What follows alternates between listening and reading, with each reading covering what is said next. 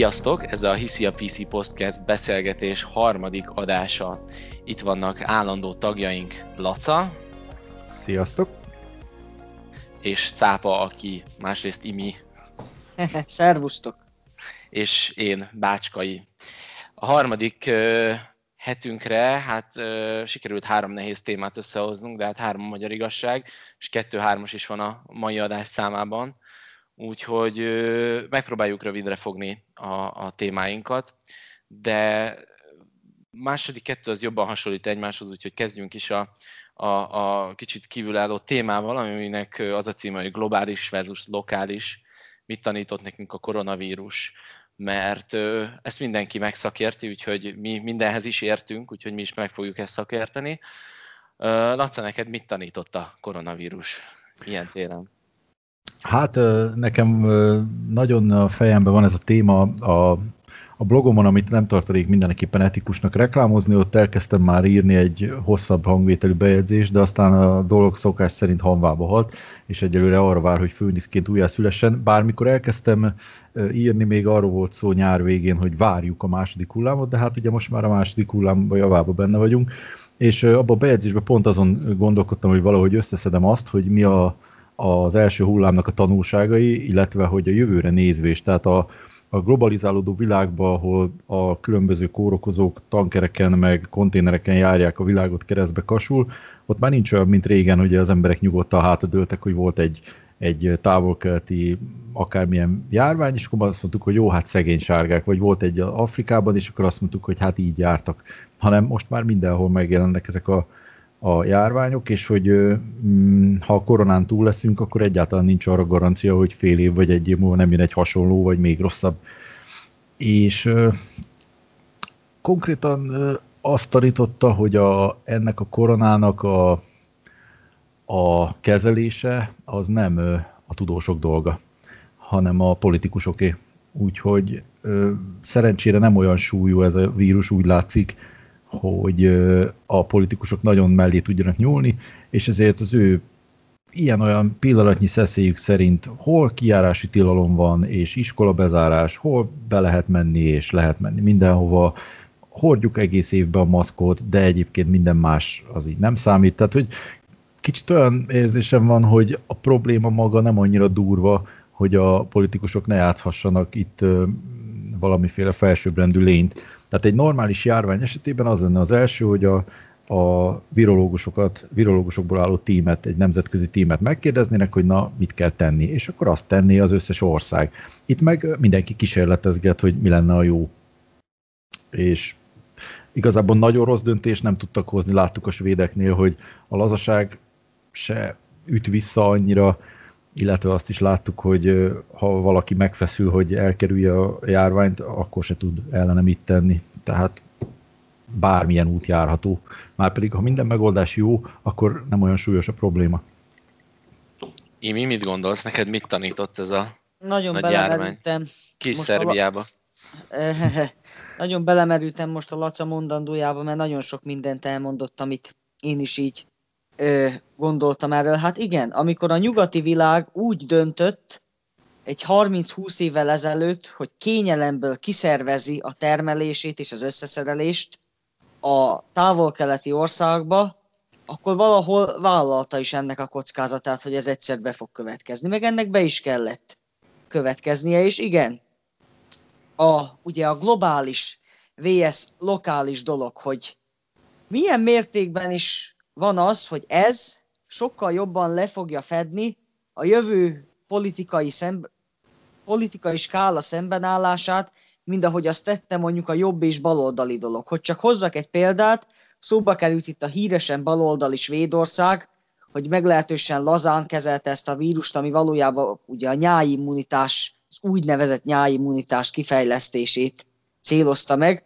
hogy például ebben a jobboldalinak mondott brazil elnök, a Bolsonaro ugyanezt a ö, politikát követte, hogy ez egy nyáimmunitás kell, nem kell itt otthon maradni, nem kell itt maszkot viselni, hogy igen. Még mondjuk, ugye itt Szerbiában is azt mondják, hogy jobboldali kormány van.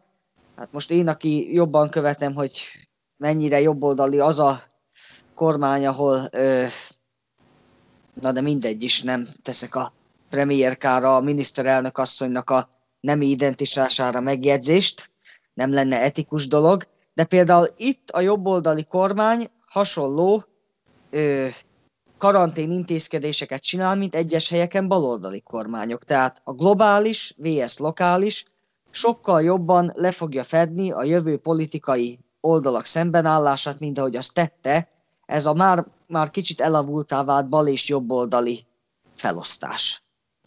Ez az én véleményem, és ezért a vírus minden negatívuma ellenére egyfajta változást, ha lehet úgy mondani, egyfajta új történelmi ö, korszakot, érát hozott be az új évtizeddel. Ezzel egyébként egészen egyet tudok érteni. Nagyjából mindkettőtökkel, majd később mondom a vitáspontokat, de a, nem, nem tudom ki az agrárminiszter, nem jut eszembe a neve, nagy valaki talán, amikor létrehoztak egy új kormányprogramot, akkor azt itt jelentették be kisfalunkba, vagy városunkba, mert hát Panohalma történelmi múltja miatt városi rangban van. És ez pedig az, hogy a, a támogatják a kis falusi, vagy nagyobb községi, nem kis falusi, hanem nagyobb községekben azt, hogy újra piacokat lehessen rendezni, és ezekben, ezeken a piacokon a helyi termelőknek a termékeit lehessen kapni. És ez egy abszolút ö, egyéb iránt zöld intézkedés is, mert sokkal jobb, hogyha kiviszi erre a piacra bérmentve Marinéni, mert csak be kell jelenteni, itt nálunk úgy működik, hogy bejelenti az önkormányzatnak, hogy részt akar venni, és még azt hiszem bérleti díjat sem kell fizetni, ha jól tudom, bár ezt ö, ö, ebben nem vagyok biztos, de ha kell, akkor valami minimálisat. De ott, ott bárki árulhat bármilyen, ö, nem tudom, gemtől elkezdve, szörpön át mindent. Úgyhogy ez egy, ez, egy, ez egy abszolút jó dolog, és egy nagyon zöld gondolkodás, hogyha már megint itt a jobb és baloldal elmosódásáról beszélünk. Erre a mi jobboldali kormányunk is hoz ilyen döntéseket, annak ellenére, hogy hogy mondjam, a zöld ideológia az elég baloldali. Másrészt, ami nagyon szöget vert a fejembe a, a vírus elején, amit, amit tapasztaltunk, Németországból ö, gyakorlatilag nem, meg az, az Unió nagy országaiból nem igazán akarodzott jönni a segítség, ö, mert mindenki be volt szarva, és nyilván mindenki a saját országát akarta védeni, a saját országába akarta az eszközöket megvásárolni, és ezért mindenkinek a helyszínre kellett menni, ugye azért Kínába, hogy ezeket elhozzák, és egy, gyakorlatilag a, az Európai Uniós szövetségeseink ellen dolgoztunk mi ott, amikor, vagy hát a, a, a külügynek az a csoportja, akit nem is tudom, hogy hogy hívtak, ebből volt egy portyázónak ez az, ebből mémet is csináltak, és portyázónak hívták ezeket a csoportokat, akik összeszedik ott a koronavírus elleni maszkokat meg, és meg különböző fürkészek. eszközöket. Fürkészek, ez az, ez az, olyan jó hangzott. De darazsak, fürkész darazs. Baromi jó hangzott. De, de gyakorlatilag ez a helyzet, hogy, hogy ilyenkor, amikor vészhelyzet van, mindenki a saját kis pecsenyéjét sütögeti, azt félti, és mindig én vagyok az, aki behozza a történelmet. Most nem mennék annyira messzire, mint múltkor például negyedik Béláig, de a második világháborúban a nyugati hatalmak ezt a ö, náci birodalom leverését, ezt ilyen morális ö, kérdésként kezelték, viszont nem egy olyan amerikai plakát létezik második világháborúból, amikor a szovjet katonákkal, vagy a szovjet zászlóval együtt ö, ott lobog az amerikai, és együtt győzik le a náci ö, vaddisznót, mert van egy ilyen plakát, amikor egy vaddisznó vaddisznóba így bele vannak tűzve a zászlók, vagy leszorítja a vaddisznót a zászlórúd, és akkor ott van bizony a, a, a szovjet is, mert éppen nekik akkor az volt az érdekük, hogy ne legyen egy egységes, erős európai állam. Gazdaság, nyilván Amerikának semmi más érdeke nem volt ebbe a világháborúba, csak az, hogy Európát letaszítsa a, a, a pénzhatalmi, meg világhatalmi központi szerepről. És hát akkor is megtapasztalhattuk, hogy a nyugatra annyiba számíthatunk, hogy, hogy amint az az érdekük, minket odadobnak a szovjeteknek, akkor nem számít a morál, csak ha, csak ha az ő érdekük is úgy diktálja, úgyhogy, úgyhogy minden egyes szövetséget, legyen az nyugati, egyébként keleti is, mert elég sok, sokszor volt a törökkel is, és ha már a imi, imi szerb érintettségű, szerbiai magyar, akkor a, a, biztosan tudod, hogy a szerbekkel is jó sokszor ö, volt összetűzésünk. A, Természetesen. Úgyhogy ő, ők is van, volt, hogy elárultak minket, a románokról ne is beszéljünk, sőt a horvátokkal is voltak ilyenek, de hát nyilván ezeket nem kell, nem kell újra felszítani, csak, csak ilyenkor mindig megfelelő távolságtartással kell ezekhez a témákhoz nyúlni, amikor egy ilyen például járvány megjelenik. Ezzel egyetértek. Bizony. Hát egyébként a, van egy nagyon jó könyv, a, nem mondom, hogy ami, ami, ami a, a Bálintnak az Ortéga, az nekem ez a könyv, de mostanában nagyon szerelmes vagyok benne. Fordulódok, de nem, vagy bele, de nem találom, de azt hiszem az a címe, hogy a kultúrák által szétszabdalt világ, vagy valami ilyen tudományos neve van, de mindjárt leszedem, csak a fülhallgatom nem. Itt van. Samuel H. P. Huntington, a civilizációk összecsapása és a világrend átalakulása, nem tudom, volt-e hozzá. Ezt ismerem. Igen, ez én, egy nagyon én jó... Én címét hallottam. Ugye van, a, van az a kínai, vagy japán... A Fukuyama. Fukuyama, igen, aki azt mondta vége a történelemnek, és a Huntington pedig azt mondta, hogy szerinte nincs vége, és ebben a könyvben igazából azt taglalja végig, hogy a, a civilizációs törésvonalak mentén fog egyértelműen széthasadni a jövőben a világ. Ugye a keleti-nyugati tömbfelállást azt meghaladtuk, és hogy most e felé tartunk. És azon gondolkozok, hogy amikor azt mondjuk, hogy a, a globális világunk helyett, ami igazából egy technológiai, technológiai fejlettség által létrejöhetett gazdasági érdekberendezkedés volt az elmúlt, nem tudom, 40-50 évben, hogy ahelyett tartunk a, a lokálisabb világ felé, hogy mi az a lokalizáció, ami egy észszerű határ tud lenni, szerintetek? Én azt gondolom, hogy a, a mai nyugati ember, amihez mi is tartozunk, a történelem során soha nem látott élelmiszer és termékbőségben él. És, és az, hogy a, a szegény embernek is van gyakorlatilag a boltban elérhető étel, az, hogy mindenfajta terméket meg tudunk venni így vagy úgy, de elérhető módon, ez, ez, nem, ez egyáltalán nem természetes. Ez nálunk a keleti tömbben, ez mondjuk a rendszerváltás óta van így. Én öreg rókaként élénken emlékszem arra, amikor még gyerekkoromban sorok álltak, hogyha valahol volt banán, mert érkezett. És uh, tudjátok nagyon jó, hogy most olyan korszakban élünk, hogy uh, az év 365 napján lehet kapni banánt, ebből 100 napban akciós, és mondjuk 110 forint kilója, miközben a kenyér, amit Magyarországon termelünk, meg 300 forint egy kiló és az ember elgondolkozik, hogy ez, a, ez az olcsó banán, ez, ez hogyan kerül nagyon sokba valakiknek.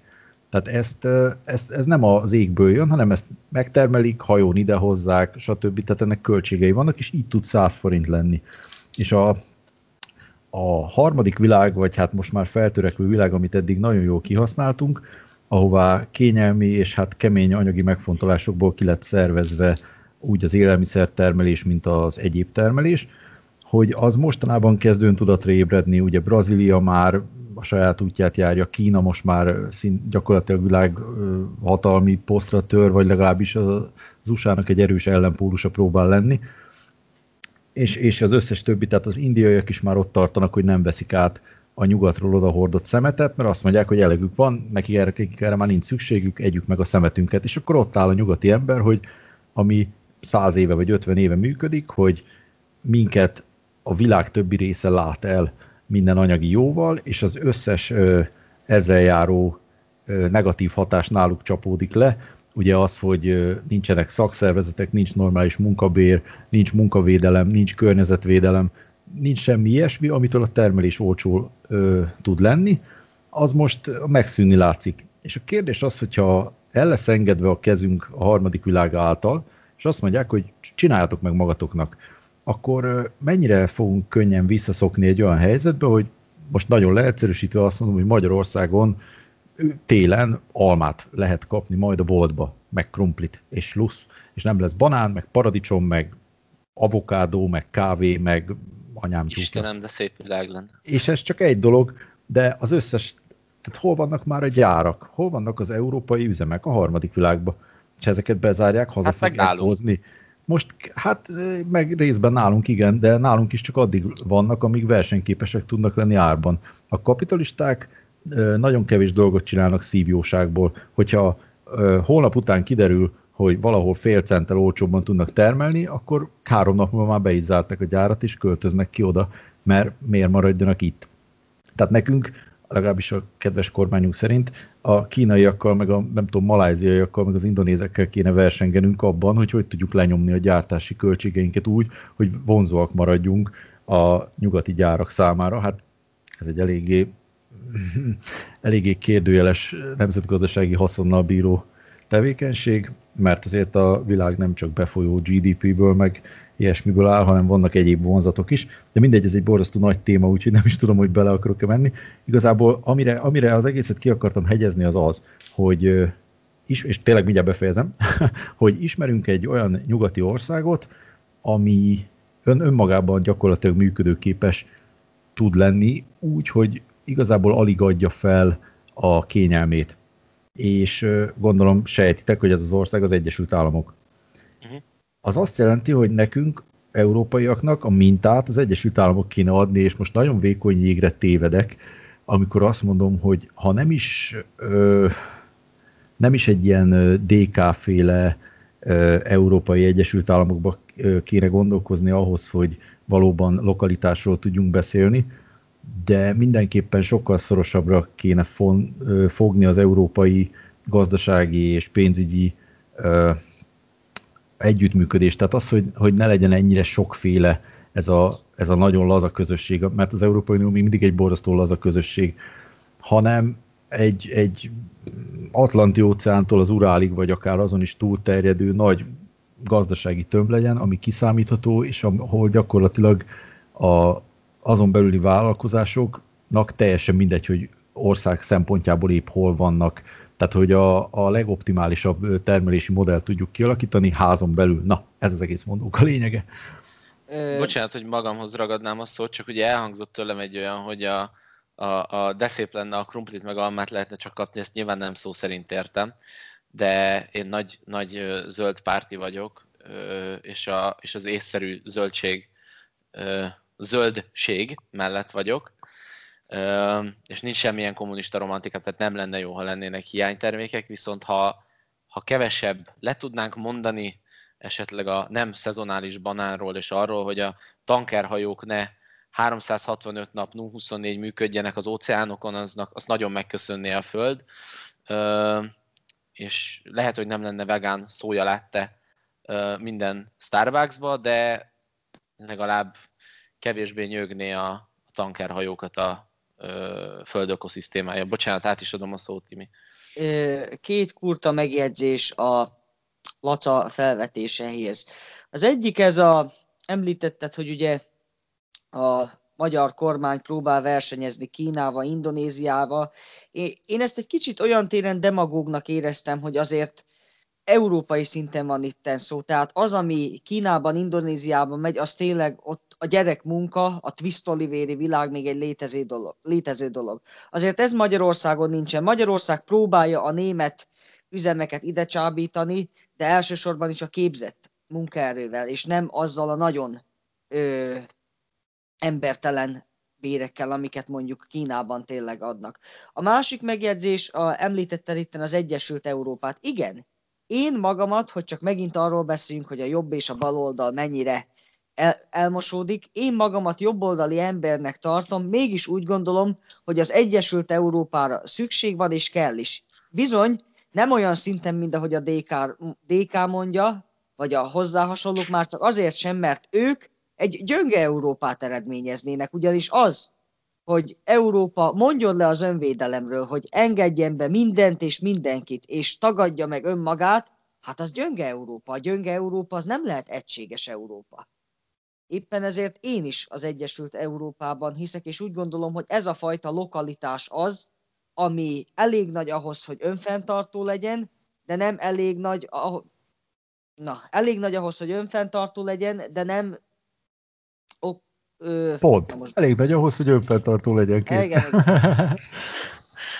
Ez az együttműködés, ez, ez, ez, ez egy nagyon ö, ö, naív, tehát ez a, ez, a, ez a szorosra fű, fűzött együttműködés, ez egy nagyon naív kérés lenne tőlünk, már pedig azért, mert látjuk, hogy, hogy a nyugati világ, ugye amit mondtál, a Fukuyamát említetted, a nyugati világnak a, az új szélsőliberális része, vagy szélsőliberális politikába hívő művészek, politikusok, társadalmi rétegek, azok például megbélyegzik Putyin rendszerét, és lehet itt ugye vitatkozni, hogy amikor a németeknek a, a, az, az, az az érdeke, hogy több gáz jöjjön, akkor ők, ők, ők tárgyalhatnak a németekkel, vagy az oroszokkal, de hogyha mi tárgyalunk az oroszokkal, akkor a német sajtóban benne van, hogy ugye a, a, a fasiszta Orbán az autoriter Putyin felé kacsingat, de amikor a, a mutika találkozik a, a, a,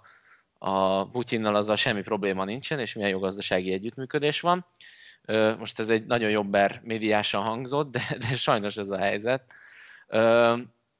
És ennek kapcsán merült fel bennem az, hogy, hogy, hogy ezt a politikai megbélyegzést, hogy te fasiszta vagy, vagy mert nagyon más a politikai elképzelés egy országnak, és ezért ilyen meg olyan gazdasági együttműködéseket nem te- teszünk meg, vagy ilyen módon ö, keményen bíráljuk a másik országnak a, a, a működését, vagy a, vagy a kormányát, azt, azt el kéne felejteni. Tehát lehet ö, ö, véleménycikkeket lehozni erről, mindenkinek meg lehet a véleménye, de pont a Fukuyama féle ideológia az, ami elköveti azt a hibát, amit, hogy most visszahozom az Ortégát, ö, ismételten, ö, elköveti azt, hogy, hogy vak, és ezért, ezért, ezért egy zsákutca. Mert az Ortega kommunizmusra mondta ezt, hogy ez egy zsákutca, mivel vak, és nem tud fejlődni, mert saját magát végsőnek tekinti. Most Fukuyama kimondta, hogy ez a végső ideológia, és ezt elértük, és akkor itt vagyunk a tökéletesség csúcsán, Ö, és nyilván aki másképp gondolkozik ebből a, az ideológiai szempontból, akkor az nem lehet a csúcson, tehát alsóbrendű. És ezt a fajta megbélyegzést kéne elfelejteniük a, a, a nyugati társadalmaknak, mint például egyébként Amerika is így működik. A németektől ez egyébként sem áll távol, ugye, ugye a, a második világháborús vezérük is valami ilyesmi, ilyen, ilyen, fajelméletbe hittes a mások megbélyegzésében, és ezt ők nagyon szépen követték társadalmilag. A franciáktól sem áll messze a szuprematizmus, de hát ugye már beszéltünk erről, hogy gyakorlatilag mindenhol ezeken a területeken germán törzsek hódítottak, vagy azok telepettek le nagy százalékban. Úgyhogy ez a, ez a, ez a germán embertől ez, ez nem, nem ö, ö, hogy mondjam, nem áll távol az ilyenfajta megbélyegzést. Tehát még egyszer mondom, ez nem azt jelenti, hogy ne legyen véleményünk, vagy ne ellenezzük azt, hogy újságírókat börtönöznek be, de Oroszországot például, az Orosz Föderációt egy, nem tudom, egy holland, az nem fogja megérteni. Tehát az ég és föld. Az olyan, mint hogyha én beülnék egy bantu törzsbe zenélni és énekelni, az olyan idegen kép, mint az, hogy egy holland megpróbálja megérteni az orosz néplelket. Egyszerűen nem lehet. Tehát ezt próbáljuk meg elfelejteni. Ö, politika terén, mert ebből adódnak azok a politikai folyamatok ezekben az országokban, mint például Kínában. Ott például nagyon sok ujgurt tartanak koncentrációs táborban, ami morálisan elítélendő, de Kínával mégis gazdasági együttműködést kell fenntartani. Tehát ezt kell bírálni, de nem kell megpecsételni őket, hogy akkor, akkor velük semmi együttműködés, és akkor elvetjük, kész, vége. A, a, a, a, a velük való együttműködést. Ez, ez, ettől én például herótot kapok. És ebből elég sokat kap a, a magyar kormány is, akár egyetértünk vele, akár nem. Ö, az nem lesz jó, hogyha kevesebb pénzt kap az ország, bár azon lehet vitatkozni, ugye, hogy ez milyen százalékba ö, hova kerül, és kell is erről vitatkozni, de hogy mondjam, ez a vita szerintem elég, elég meddő, ami, ami, ami zajlik itt a, a politikai megbélyegzések terén. Hát igen. Két dolog, egyrészt egy ilyen humorosabb, hogy hát az elébb a germánokat megbélyegezted azzal, hogy megbélyegzők. ez a... nekem, nekem, nekem történelmi példáim vannak rá. Igen, igen, ez a viszont ami komolyabb, hogy ez a érdekes említetted a most ez lehet, hogy nem jön ide a témához Kína kapcsán, csak azért, mert most olvastam róla, hogy ez, amit a nyugati média úgy tállal, hogy koncentrációs táborok, nem biztos, hogy feltétlen fedik az igazságot, mert például azon a területen, Ujgúriában a szélsőséges iszlám fundamentalizmus az egy létező dolog, ugyanúgy hasonlóan, mint Pakisztánba, Szaudi-Arábiába, és elsősorban itt arról van szó, hogy próbálják a, most, hogy ebből ö, mi, le, mi az igaz, mi nem nehéz a világ megállapítani, tehát hogy próbálják ezeket a szélsőséges eseteket átnevelni, akik, ö, mert voltak terrortámadások, robbangatások ott is. Mondjuk persze nem mondom azt, hogy lehet, hogy itt Európában is ezt fogják csinálni, de, de mindegy, nem tartozik ez a témához, úgyhogy nem. Csak hogy éppen erről olvastam nemrég, ezért gondoltam, hogy én most rákerestem az ujgurra gyorsan neten, és földobta a Wikipédia oldalt. Én beküldöm a chatbe ezt a képet nektek, meg lehet, hogy berakom itt a, a, a vágás során. Mondjátok meg, hogy nem egy... Tehát onnan indul, hogy ugye az ujgurok is a, a nagy hún népbe tartoztak, és a Kurultáj nevű ilyen, ilyen népi uh, hagyományőrző rendezvényen ők is ott vannak mindig, ha jól tudom, uh, mint, mint rokonaink Hát ez úgy néz ki, mint egy magyar csikós. Igen, ez igen, de a, az újguroknak a története egyébként egy érdekes dolog, ugyanis a indor-európai népnek a legkeletebbi ágát, ha jó emlékszek, ezt a népet úgy hívták, hogy tokárok.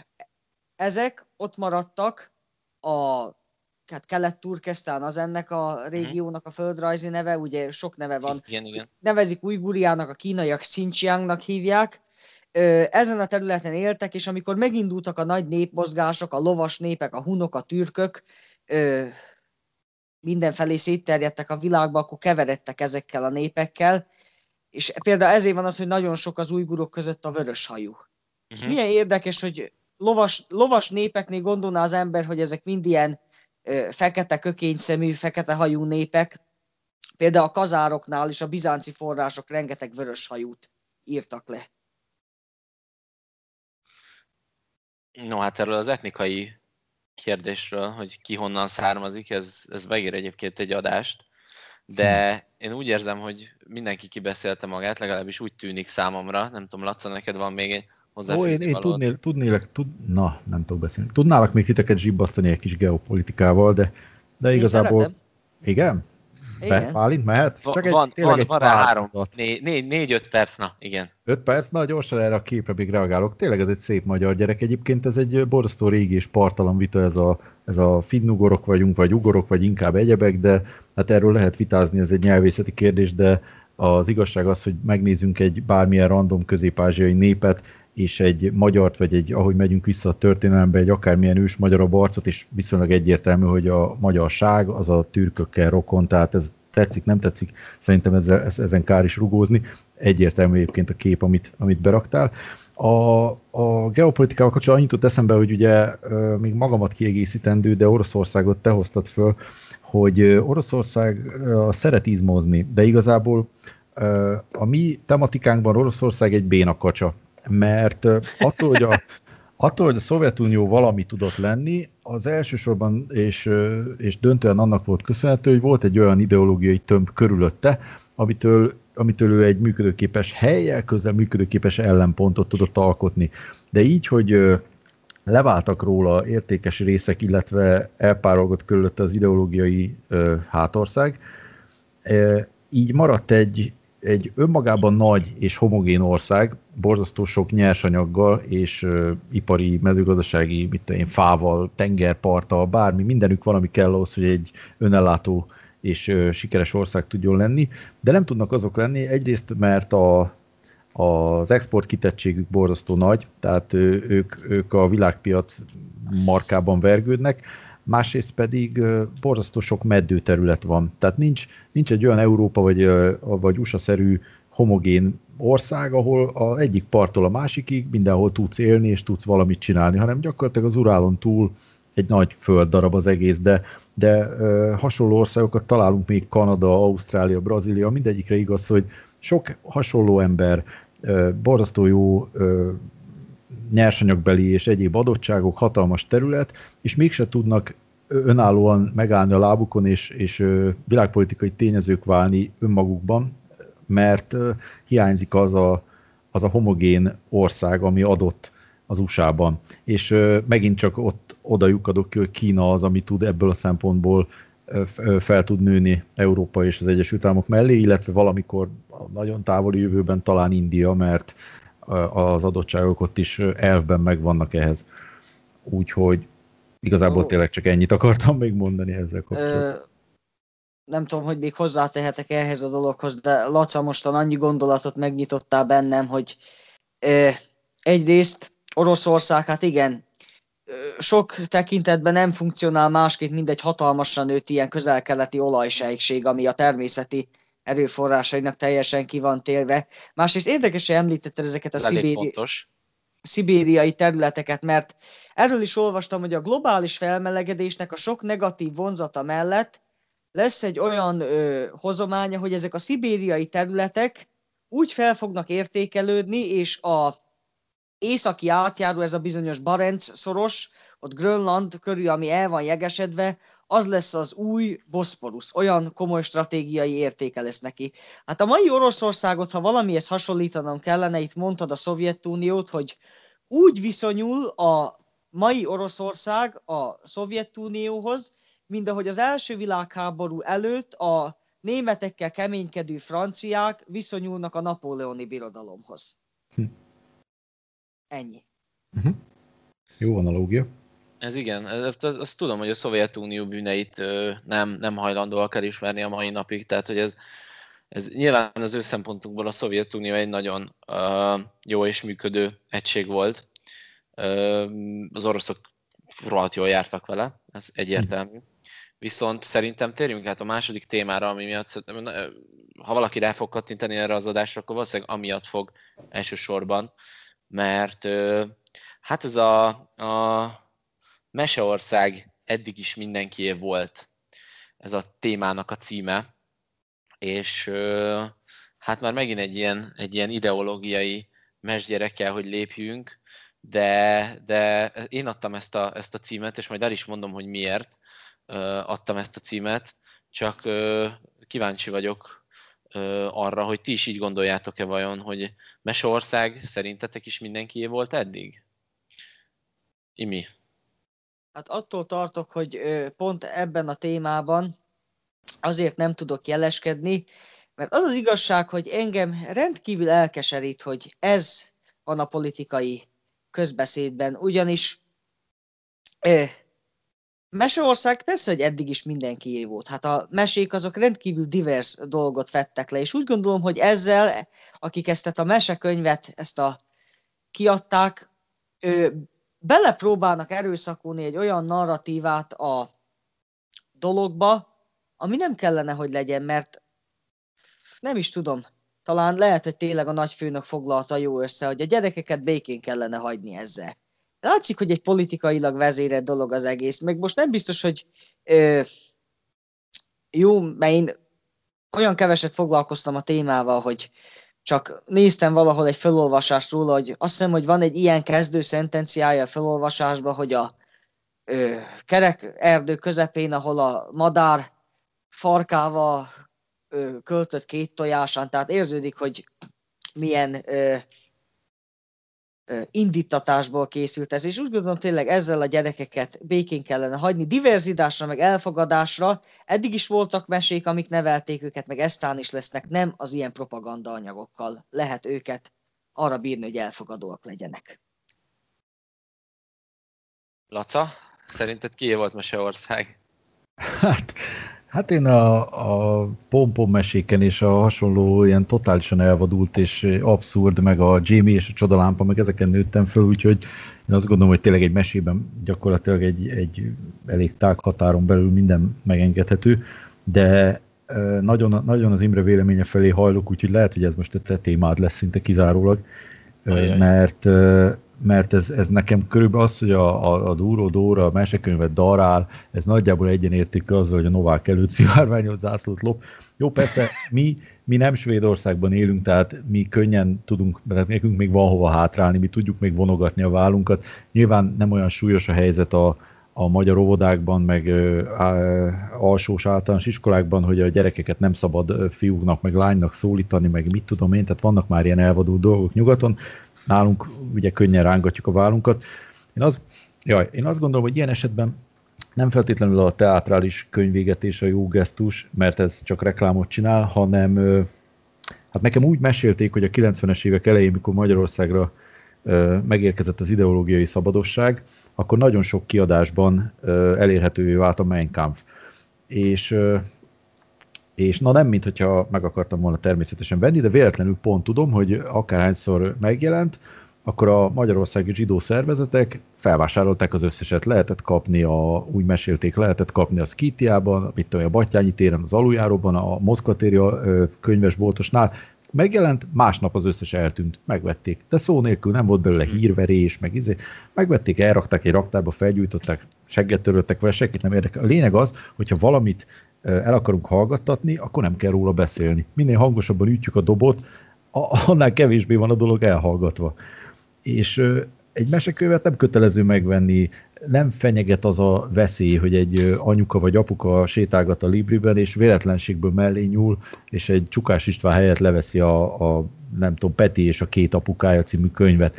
Tehát ha valaki ilyesmit akar a gyerekének adni, akkor megteheti az ő gyereke meg is eheti tőlem vacsorára, mert a sajátja. Ha meg ö, normálisan régi mesékből akarja tanítani, akkor meg ezernyi lehetőség nyitva áll előtte. Tehát mondom, nem tartunk ott, mint Svédországban, hogy a, az óvodába szülői nyomásra betiltották a micimackót, mert a micimackó erkölcstelemben nincs rajta alsónadrág. Tehát nem lendült még annyira el ez az inga, ami miatt szerintem indokolt volt ez a reakció. Ezt valóban nekem egy elég hosszú monológom lesz most, ö, szerintem. Azt szeretjük, és Ortega lesz benne. Nem, nem, nem biztos, vagyis még nem láttam. Olyan vagyok, mint a, akit ö, most hallgattam meg ezt, a, akit beküldtetek, a, a, az a Papréka Kinga és Puzsér beszélgetés, ott ugye idézték ott a Nógrádi Györgyöt valaki, és néha érdemes egyébként hallgatni az öreget, érdekes felvetései vannak. Ő mindig úgy kezdi, hogy egy, kettő, három, négy, és ha, ha így kezdi valaki, akkor tudja az egynél, hogy mi lesz a négy. Ezt nagyon tisztelem az öregben, mert én amikor elkezdem az elején, nem tudom, hogy hol lesz vége. Néha. Hajt az intuíció, de hát az elejét mindenképpen tudom, hogy honnan szeretném elkezdeni, és szeretném belinkelni majd az adás alá ezt a cikket, a Képmás nevű újság Gon írt egy cikket a Szalóki Ági, amit ki is raktam a, a csoportba, aminek, ha jól értem, most a, a Fórum Hungarorum lesz majd a neve, remélhetőleg mire föltötjük ezt az adást, amiben mi hárman vagyunk adminok, ezt a Famine Maker Marcitól kaptuk meg ezt a csoportot, miután ő kilépett belőle, Ö, és én oda ki is raktam ezt a cikket, de benne lesz a leírásban is. Ö, a Szalóki Ági egy, mm, egy szakember a gyerekneveléssel kapcsolatban.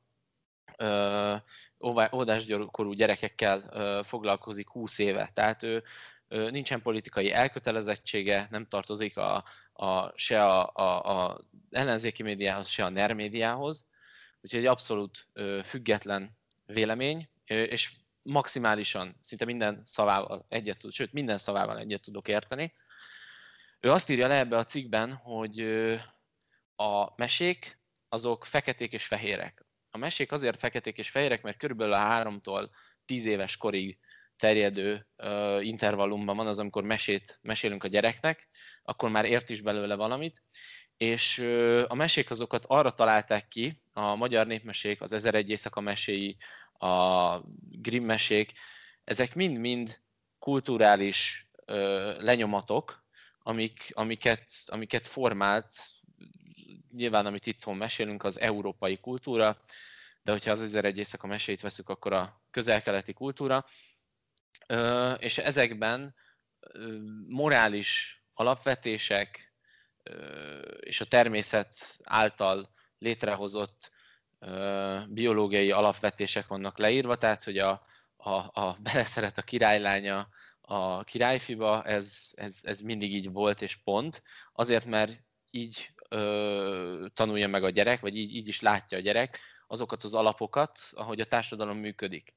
Ö, így tudja meg, hogy mi a rossz és mi a jó. És a mesékben például iszonyú sokszor van az, hogy a, ezt írja is a, a Szalók Jági, hogy a, a legelesettebb, a harmadik király, a legkisebb királyfi, meg a szegény legény, ha kiállja a próbákat, akkor, akkor ő a legmagasabb pozícióba juthat. Például van az a magyar népmese, amikor a, a, azt hiszem halásznak a nagyon szegény lánya kiállja a királynak minden egyes ö, ilyen találós kérdésére meg tud felelni, kiállja ezt a próbát, és a királynak a felesége lesz. Hát ez a legala, legrosszabb sorból a ország tetejére kerül, tehát gyakorlatilag erre a törekvésre tanítja a gyerekeket, amiről egyébként Ortega is írt erről a fajta folyamatos törekvésről. Így tudunk kiemelkedni Ortega szerint a, a, a tömegből, hogyha van bennünk egy folyamatos törekvés.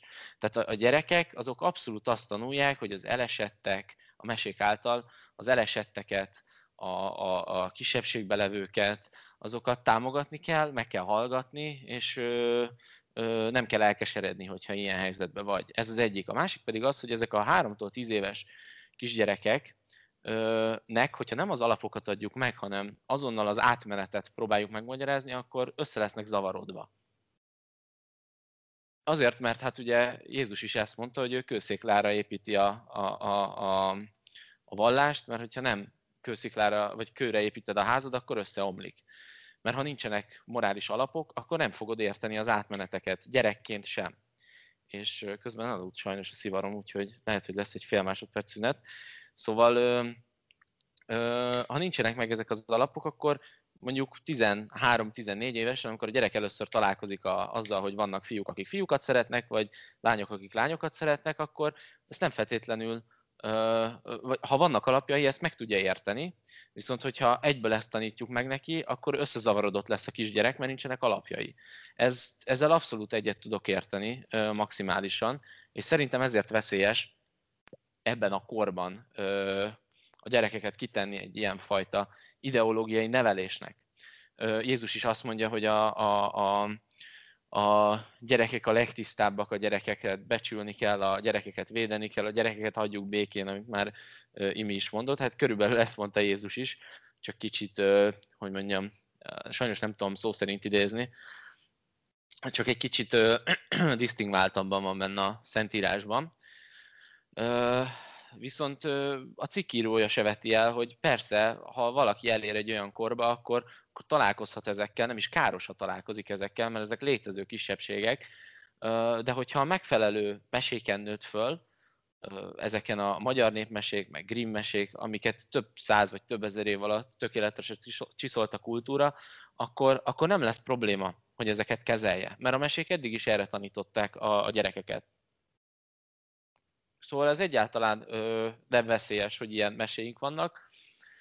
Valaki a csoportban, amikor kiraktam ezt a cikket, felvetette azt, hogy a nem tudom melyik királyfi az megöli a sárkányt, amikor könyörög az egyfejű sárkány, és hogy mesében vannak ilyen ellentmondások. A mesében nincsenek ilyen ellentmondások általában, mert a sárkánynak a principiuma az nem véletlenül sárkány kígyó, nem véletlenül hüllő állat, mert a, a, a kígyó a Bibliában is az, aki, aki ármánykodik, és a, a sárkánynak nem szabad hátat fordítani. Hát a, a, a Ring tetralógiában is, a, a Wagner operában is a sárkány egyik ilyen ősi arhetipusát, a, a kabzsi aranyon ülő arhetipust, és egyébként Tolkien is így használja a sárkány arhetipust, mert több száz vagy több ezer éves kulturális fejlődés során ezzel azonosítottuk mi a, a, a, a kabzsiságnak, vagy a, vagy a, vagy a, vagy a nek az ilyen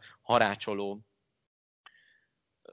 rossz berögződésnek, vagy nem is tudom minek nevezzem, ezt, ezt a sárkányjal azonosítottuk, és ez volt a jelképe, mint ahogy, hogyha van egy, volt egy órám a Kardos Sándorral előző fél évben, egy zseniális operatőr, és szerintem most már nevezhetem barátomnak is, mert együtt dolgozunk, és nagyon sokat beszélgetek vele. Ő azt tanította például, hogy a, a mutatta a Héber ABC-t, és ott, ott a, a jelek, azok különböző ö, tevékenységeknek, tárgyaknak, imádkozási formáknak a, a megtestesülése, ö, mert az a jel, az abba a szóba azt a hangot jelöli, és akkor a, a, az a tevékenységet írták le azzal a jellel. És ugyanígy alakult ki a mesének a, a, az értelemvilága, vagy, vagy ilyen, ilyen jelképvilága, ezt a, ezt a szót kerestem. A mesének a jelképei azok abszolút így alakultak ki.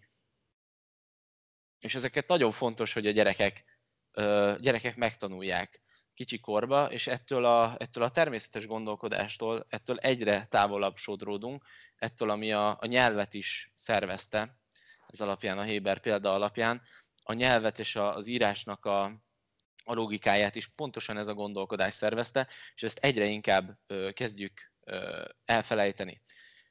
Ez a, ez a cikkhez kapcsolódó és a, és, a, és a mesekönyvhöz kapcsolódó gondolatmenetem. A másik, amit Laca mondott, hogy hallgassuk el, és akkor nem lesz semmi probléma, mert az anyuka nem ezt fogja levenni. Hát az a probléma, hogy azért fogja ezt levenni, mert egyre komolyabb ez a softos érzékenyítés, amikor ugye a nők lapjába írnak ezekről, meg a, meg a nem tudom milyen színésznő kirakja a Facebook oldalára, és ezeket ugye követik, mert hát játszik a kedvenc sorozatába, és akkor ő azt mondja, hogy hát ez mi, mekkora fasiszta a Dúródóra, és mindenki azonnal vegye meg ezt a könyvet, és nem biztos, hogy minden ember ezt így komolyan átgondolja, hogy vajon miért is kellett nekünk most ez a mesekönyv, vagy kellett egyáltalán nekünk, hanem aki, mit tudom, követ 6-8 ilyen színészt, és ezt látja tőlük, vagy nem tudom, újságírót, hogy akkor most ők is felvásárolták ezt a könyvet, lehet, hogy úgy érzik, hogy na hát akkor most nekem is kell, mert a, a, a, az az influencer, vagy ö, média személyiség az erre buzdít minket, és ö, ö, ezek, ezek, ezek nem maradnak csöndbe ezek a hangok, és ezért kell ezzel szemben, ha nem értünk egyet, nekünk is fellépnünk, és ezért nem értek egyet Lacával abba, hogy el kell hallgatni, és akkor eltűnik, mert nem fog eltűnni, mert ezek, a, ezek az emberek már pedig ki fogják rakni, hogy, hogy, hogy vegyük meg, meg ők megvették. Most ellent is fogok magamnak mondani, mert lehet, hogyha a Dúródóra nem darálja le, akkor nem rakták volna ki, hogy ja, ők megvették ezt, ezt a könyvet. Igen, tehát hogy, tehát, hogy így, így, így abszolút, abszolút ellent mondok önmagamnak, nem tudom, lehet, hogy amúgy is kirakták volna, de, de, de ez egy, ez egy hatalmas veszély a, a gyerekekre nézve, és a, a gyerekeket tényleg békén kéne, kéne hagyni ezek a, a gondolatok nyomán, amiket elmondtam.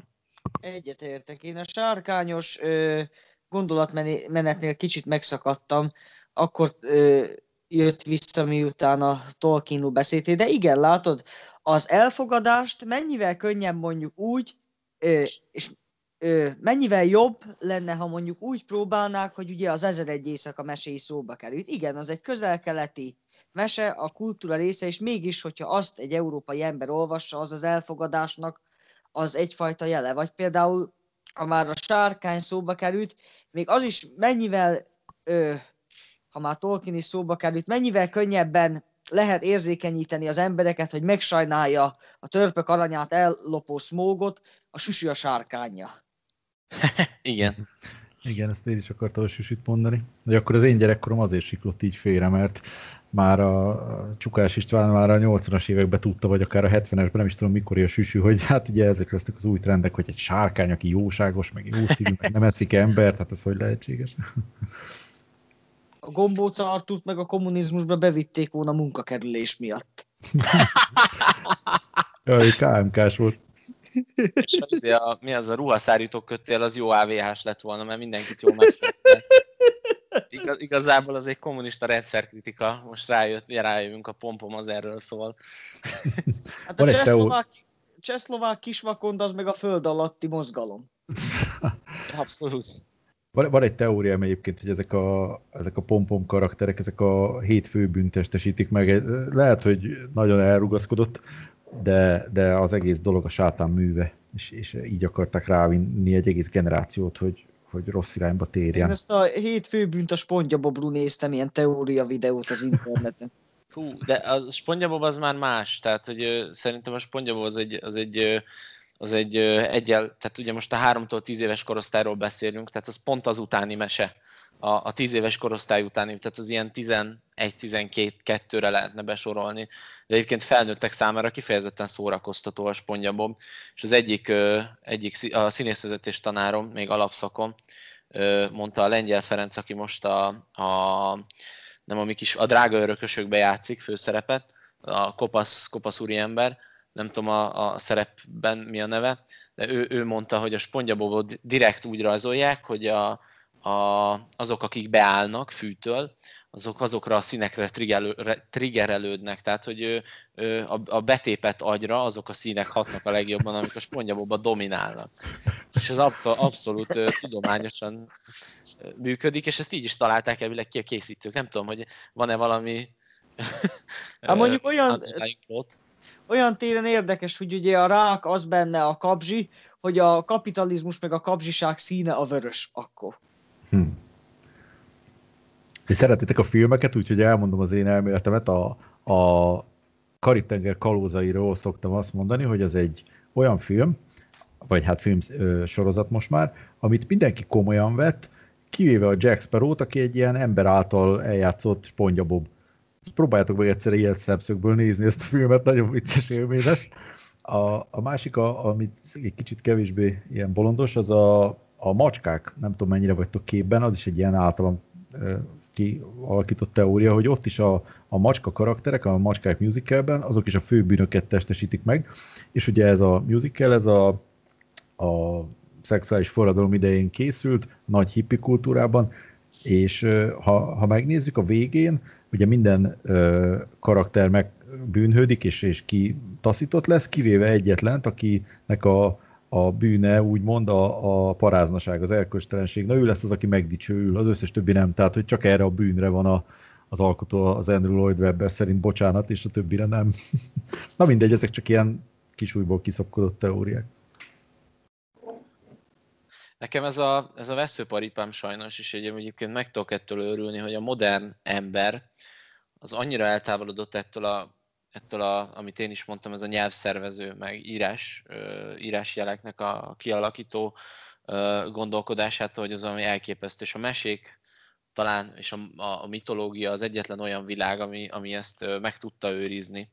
És hát az előző pár évszázadban azért volt erre egy-két művészeti törekvés, ami, ami, ami ezt próbálta felkarolni, ezt a fajta gondolkodást. Ugye a, a, a Nietzsche, Nietzsche-nek van ez az elmélete, a, hogy a Dionysoszi és az Apolloni principiumok harcolnak folyamatosan egymással a művészetbe, és a, a Dionysoszi principiumokhoz tartozik az, hogy a, a, a, primális, teljesen ö, ö, természetközeli intuíciók révén tör, törnek fel az igazi teremtő, művészi teremtő energiák, és ezzel abszolút egyet tudok érteni, és hát ez a, ez a, ez a hogy mondjam, én úgy érzem, hogy ez a Meseország mindenkié könyv, ez, ez, ez valahogy nem ez alapján az intuíció során ö, lett létrehozva, úgyhogy ez szerintem se Nietzsche mesternek nem tetszene, se nekem. Így Én van. is, én is olvastam egy ilyen, ilyen, vagy nem is olvastam, hanem hallottam egy ilyen részletet belőle, amikor a, a király ö, lányhoz, nem, a királyfi nagyon lusta volt, de hát az édesanyja ezt kiverte az ágyból, hogy azonnal kelljél föl, mert izé feleséget kell neked szerezni, és akkor a, járultak hozzá a királylányok, hát ez egy ilyen megrögzött fasisztának, mint én, ez már is egy ilyen furcsaság, hogy hát a lányok járulnak a férfihoz, ez, ez elég dehonestáló a nőkre nézve, bár ezt, ezt nem tudom, hogy a feministák ezen miért nem akadtak ki, de hát én úgy érzem, hogy már a férfiaknak kéne a nőkhöz járulnia, mindegy. Én már csak ilyen konzervatív vagyok, és akkor jönnek a kérők, jönnek a kérők, senki nem tetszik neki, és egyik elhozza az öccsét. Elhangzik ez a mondat, és akkor lehet ott nagy szerelem, első látásra, meg mit tudom én, és úgy van megírva körülbelül majdnem két vers szakon keresztül, hogy a, a naív gyermek szerintem azt hiszi, hogy a, hogy a királylányba szeretett bele. Amíg ki nem mondják, hogy a királyfi az, akibe beleszeretett, mert nem egyértelmű a szövegkörnyezetből azonnal, hogy a királyfiba szeretett bele. Tehát ezek abszolút összezavarják szerintem a gyerekeknek a, a, a gondolkodását. Hát az biztos is, még mostan, ha már teóriákról volt szó, eszembe jutott egy ilyen magam alkotta kis teória, hogy ugye az utóbbi időben nagyon sokaknak adatik meg az a lehetőség, hogy felsőoktatásban tanuljanak. És nagyon sokan a bölcsészkart válasszák, és ugye minden bölcsészt nem tud főszívni a McDonald's, hogy ez itt a reklámhelye, hogy nagyon sokan ugye bölcsészek, de tehetségük nagyon nincs hozzá, hogy kibekkeljék az ilyen írói karriert, hogy ne kelljen jó történetet írni, rámennek az ilyen politikai vonatokra, amikre úgy is tudják, hogy majd főkapott lesz meg minden, és akkor így akarnak elismert írók lenni. Mert foglalkoztak ezzel már sokat, hogy mit tesz egy történetet jó történetté, és most utána néztem, volt egy Joseph Campbell nevű ö, amerikai professzor, akinek volt egy ilyen teóriája, hogy a hős útja, The Hero's Journey, az a történetmenet egy ilyen szépen le, lerajzolt pálya, meg történet felépítés az, ami tulajdonképpen megmutassa, hogy melyik történet az, ami legyen szó könyvről, filmről, bármiről, ami jó. Uh-huh. És ez az, amit elfelejtettek a mai emberek, és ugye ez a sok ö, meg tehetségtelen, ámbátor hírnévre és meggazdagodásra vágyó emberke megpróbálja kibekkelni az ilyen politikai vonatokra, vagy írnak egy ilyen, ilyen történeteket, amiket rátesznek ilyen politikai vonatokra, és úgy is tudják, hogy aztán az dübörögni fog. Uh-huh. Ennek a legeklatásabb példa egyébként a, a honi ellenzék által körberajongott kulturális atyaúristenség, ugye a Carter Doki magyar hangja, az Alföldi Robert, akiről hát egyébként művészileg ennyit tudunk, hogy ő volt a Carter Doki magyar hangja. Na és ő neki az a, az a színházi rendezői ö, képessége, hogy fog egy kosztümös darabot, a szereplőket átrakja, átöltözteti öltönybe meg zakóba, és telerakja ilyen szájbarágos aktalpolitikai kikacsintásokkal, hogy há, ugye az Orbán milyen gonosz, ugye a fasiszták milyen buták, és akkor így ennyi, és akkor mindenki ájúton tapsol, hogy ú, ez mennyire, ez mennyire mély, és mennyire megmondta, és milyen bátor és újszerű, hogy gyakorlatilag az összes rendezésében ezt elsüti ezt a poént, tehát igen, ez pontosan az, amit az Imi mondott az előbb, de hát ilyen sokra lehet ezzel vinni. Hát én egy kicsit aggódom, hogy most egy-két hallgató lehet, hogy vizionálja azt, hogy holnap után feltűnünk esetleg a, a hírtévén vagy a Pesti tévén, mert ezek nagyon, nagyon, nagyon, nagyon ahhoz hasonló gondolatok, de hát nem szégyen egyetérteni abban, amiben egyetértünk valakivel vagy valakikkel és én sajnos ezt fogom alátámasztani a következő pár mondatommal, hogy a, én, én Albert Camusről is valahogy így gondolkozom, mert Albert, Albert Camusnek nem feltétlen volt ilyen, ilyen, ilyen hogy mondjam, életén végigívelő hatalmas gondolatmenete, mint Hicsének, vagy, vagy ilyen, ilyen, ilyen komoly, erős filozófiája, mint Krócsénak, hanem ő is valahogy az aktivizmusához köthetően kezdett el filozofálni, és ez az aktivista filozofálás, ez csak ö, tovább romlott itt a, itt a 21. században, és egészen odáig ö, jutott, amiről már beszéltünk a Black Lives Matter kapcsán, hogy ilyen teljesen elvetemült, magából kivetközött természetellenes ö, dolgokat tudnak emberek mondani, mint például, hogy Churchill fasiszta volt, vagy hogy rasszista volt.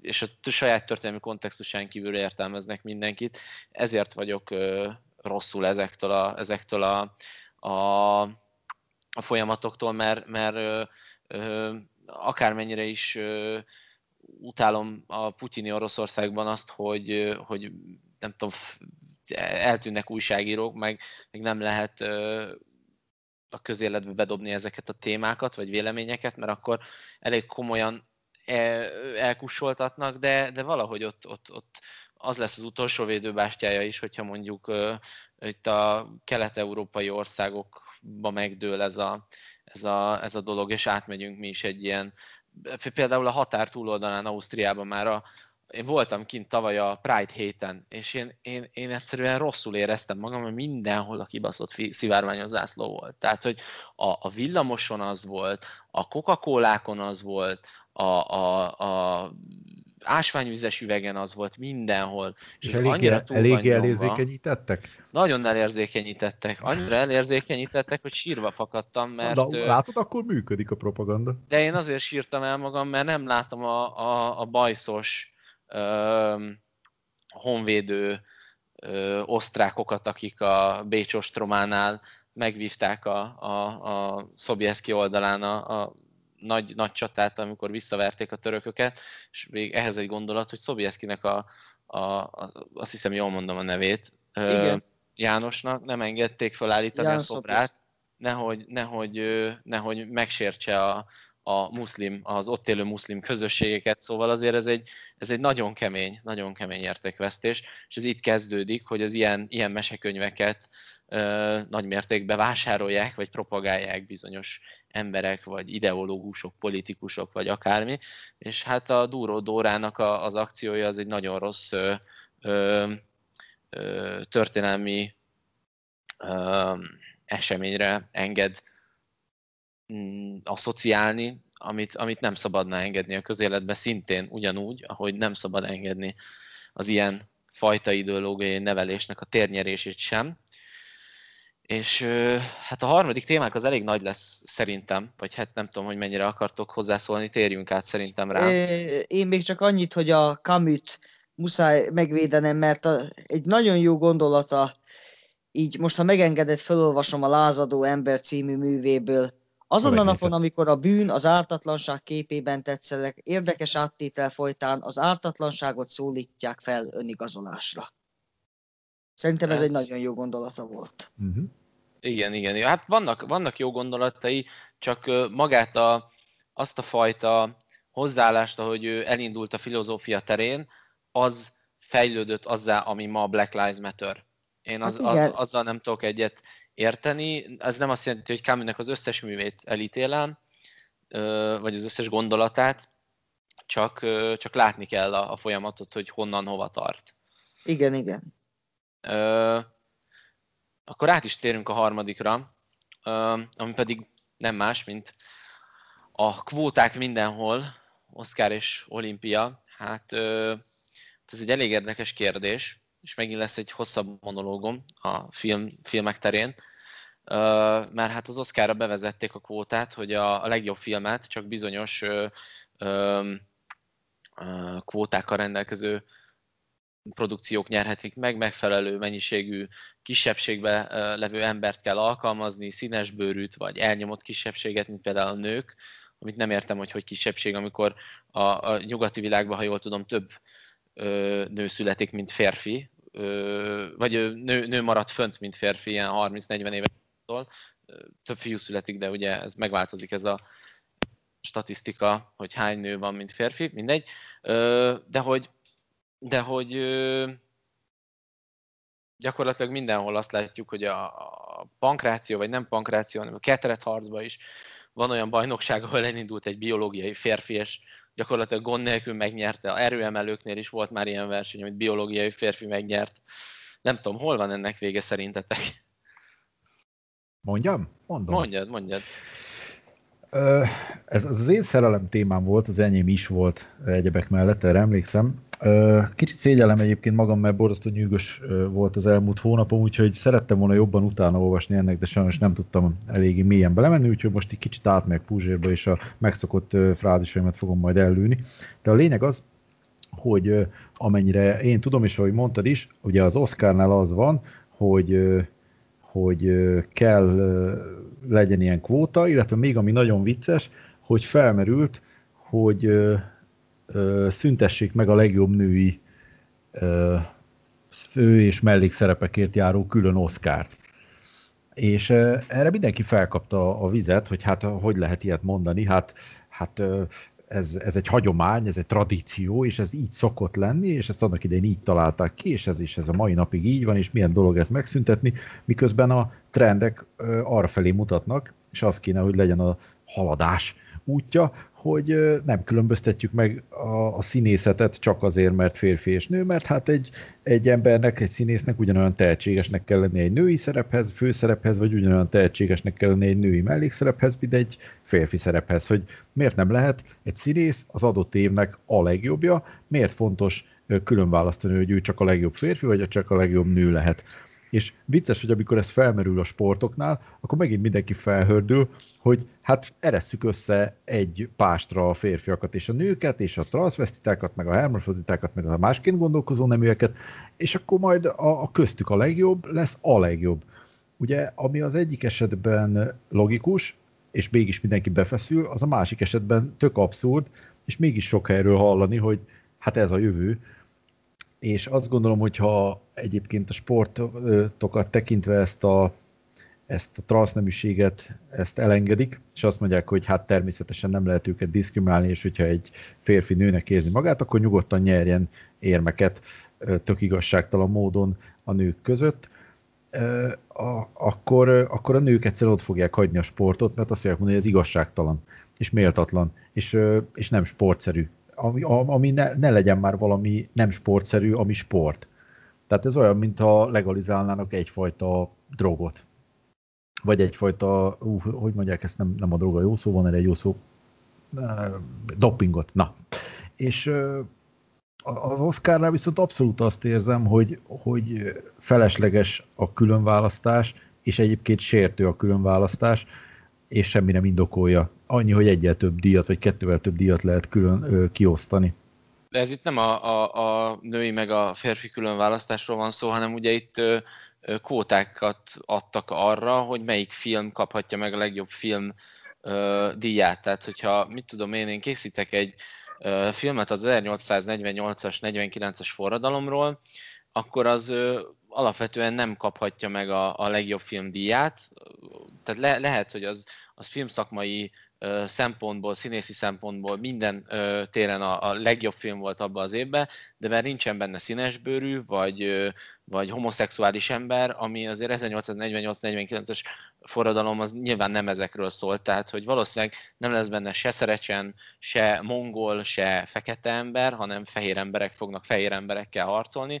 Ez, ez, ez ez a film ez ki van zárva ebből a versenyből, csak azért, mert ilyen témát dolgoz föl. Szerintem ez, ez abszolút, abszolút káros. Én értem, hogy miről beszélsz, csak ez egy kicsit, kicsit más, de volt ugye ez a női, női kvótás dolog, hogy, hogy a, a női de szerintem nem az Oscar volt, aki, akik elindít, sőt nem is az Oscaron van, igen, ez talán hogy, hogy e, megszüntették a, a legjobb férfi meg női főszereplőt, meg mellékszereplőt. Hopp, az nem az Oscar, na bocsánat, ezt mondtam, nem, nem olvastam teljesen utána.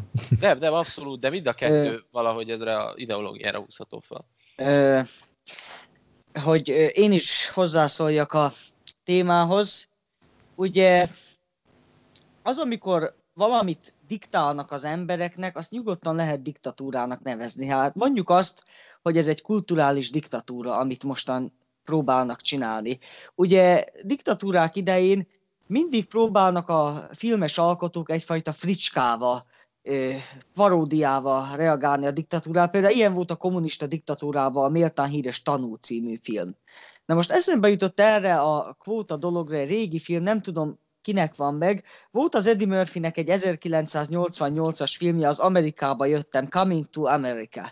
Ez a film pedig arról volt híres, amellett, hogy rendkívül humoros volt, hogy kivétel nélkül csak fekete színészek játszottak benne. Egy darab fehér se. Na megvan, ez jó film. Ettől ja. függetlenül. Hogy talán lehet, hogy ha majd olyan filmek jönnek, amikbe, amelyekben mondjuk csak kivétel nélkül feketék játszanak, ha már kvótát előírtak, akkor lehet, hogy ö, már nem hinném, hogy azokat, akik előírták ezt, tehát azokat zavarná, hogy egy darab fehér nem lenne bennük, azoknak nem írnának elő kvótát, de lehet, hogy úgy észrevennék magukat. Nem is tudom. Hát a tavalyi Oscar nyertes, ugye, ami egy külföldi film a... A, a Paraziták. Paraziták, igen, az zseniális Jó film. film.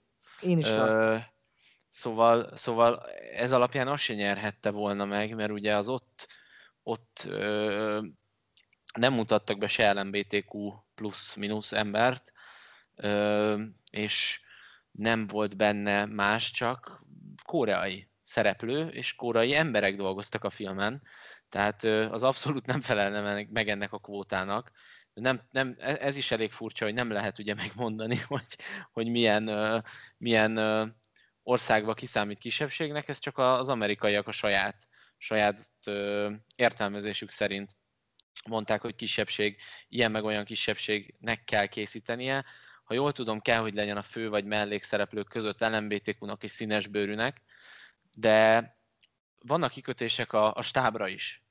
Na most én dolgoztam ö, magyar produkcióba, ö, nagy produkcióba, tehát ez nem ilyen DSLR-rel felveszünk egy reklámot, hanem magyar sorozat, ami, ami, ami le is ment kereskedelmi ö, forgalmazásba.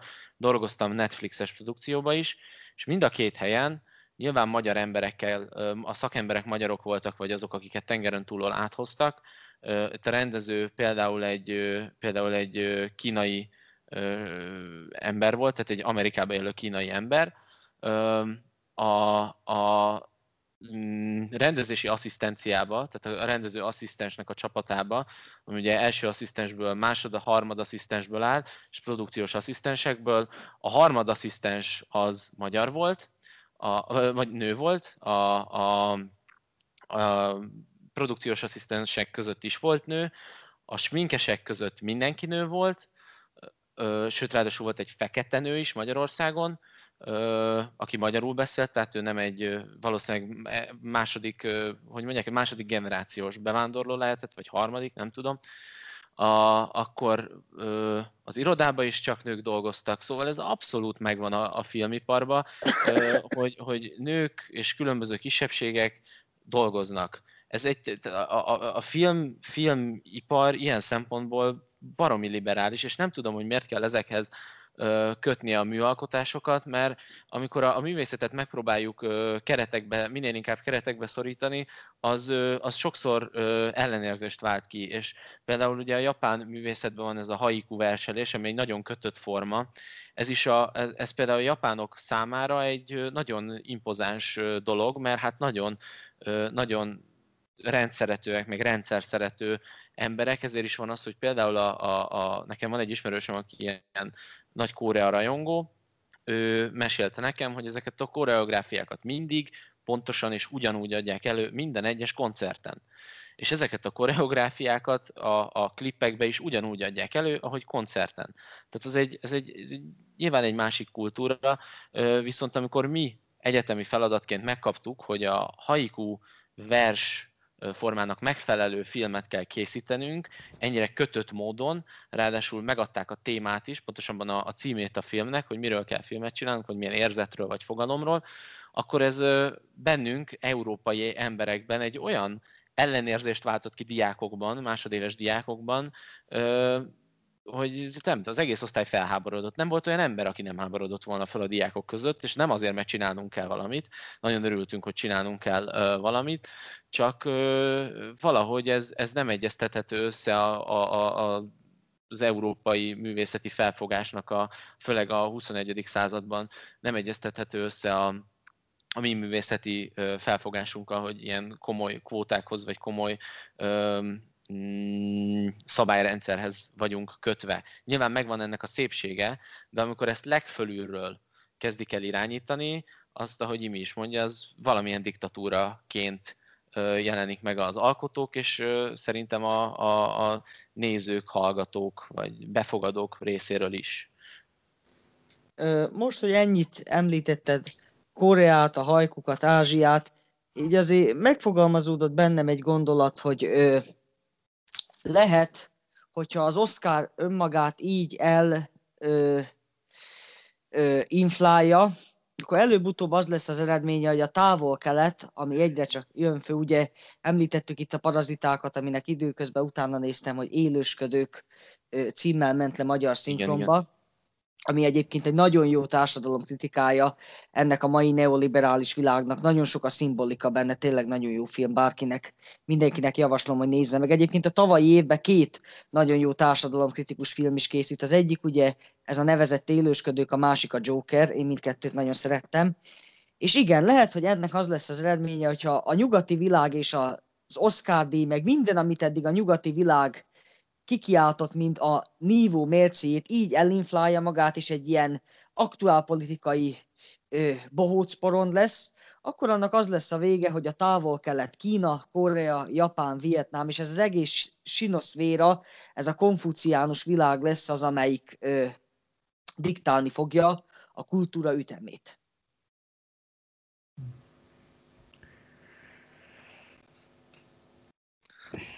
Laca, felírtál valamit? Ó, igen, kattogott nagyon attól. nem, nem, nem. Csak ja, kíváncsi vagyok behallatszott. véleményedre. Gondolkoztam ezen, a, igazából a, az Oscar az, az nagyjából olyan a filmművészetnek, mint az Eurovízió a zenének, meg mint ezek a divathetek a ruházkodásnak, hogy a szakmának szól csak. És van egy zárt klik, akik meghatározzák a trendeket, és megmondják, hogy, hogy mit kell kisúlyeltartva jónak és művészinek gondolni, és hát persze a buta tömegek mindig és mindenkor a pénztárcájukkal szavaztak, ahogy a divat heteken járhatnak az emberek akármilyen izé, kígyónak, meg sárkánynak, meg nem tudom, unikornisnak öltöztetve, az emberek akkor is farmerba, meg pólóba, meg pulóverbe fognak járni, tehát ez teljesen mindegy.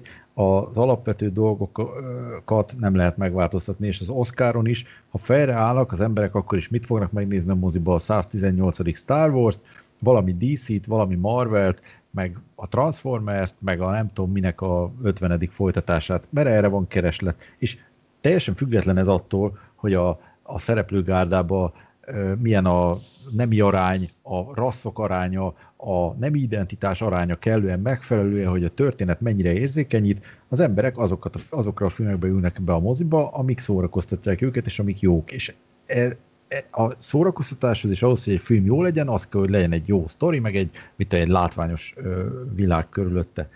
És ezek a, ezek a főművészek, akik a fő filmművészek, akik ugye fennülnek a, az Oscar bizottságba, azok mindenképpen egymást taposva próbálnak a trendekben élen járni. Ugye ők mindig megkapják évről évre a kritikákat, hogy megint túl sok volt a fehér, megint túl sok volt a férfi, stb. És mivel az Oscarnak igazából semmi jelentősége nincs, gondolnánk, ezért meghoznak olyan szabályokat, amik látszólag önlábonlövésnek tűnnek, de az önlábonlövés csak akkor problémás, ha valami haladni akar valahova, mert hogyha nem akar sehol se haladni, mint az Oscar, akkor az egy teljesen jó reakció bármire. Érdemes egyébként végig gondolni, hogy az új szabályok szerint a néhány ugrott csak be a, Ben Hur, vagy a Titanic, vagy ugye az Imre által említett Joker, ami egy egészen kiváló film, azok például nem, nem lennének Oscarra érdemesek, de hogyha nagyon szemtelen akarnék lenni, akkor felhozhatnám a Schindler listáját, az Angoristát, vagy a Saul fiát, ahol hát szintén bántóan kevés nő, nagyon-nagyon ellenyésző számú fekete, és, és talán egy homoszexuális se szerepelt, úgyhogy ezek is gyakorlatilag kiírják magukat a komolyan vehető filmek közül, legalábbis az Oscar Akadémia szerint, úgyhogy ez a, ez a dolog inkább egyfelől vicces, másfelől meg inkább tragikomikus, mert igazán nem látom azt a gyakorlati hasznot, amit ez az egész döntés eredményezne. Ennek, ennek csak hátránya tud lenni, és egyébként minden kótára igaz az, hogy diszkriminál mert az egy, az egy axióma, nem biztos ez a jó szó, hogy, hogy pozitív diszkrimináció.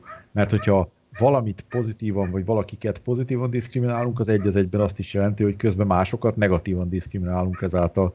Úgyhogy most tényleg mi van, ha én akarok rendezni egy filmet a, nem tudom, akármiről, amiben történetesen csak fehér heteroszexuális férfiak játszanak teljesen mindegy, hogy milyen a sztori, hogy milyen a színészi munka, hogy mi az alaptörténet, hogy mi a tanulság, hogy hogyan érzékenyíti vagy neveli a nézőt a film. Hogyha nem felel meg a kótáknak, akkor esélye nincs, hogy díjat kapjon. Tehát ez, ez egy kavari. Én szerintem ez az egész.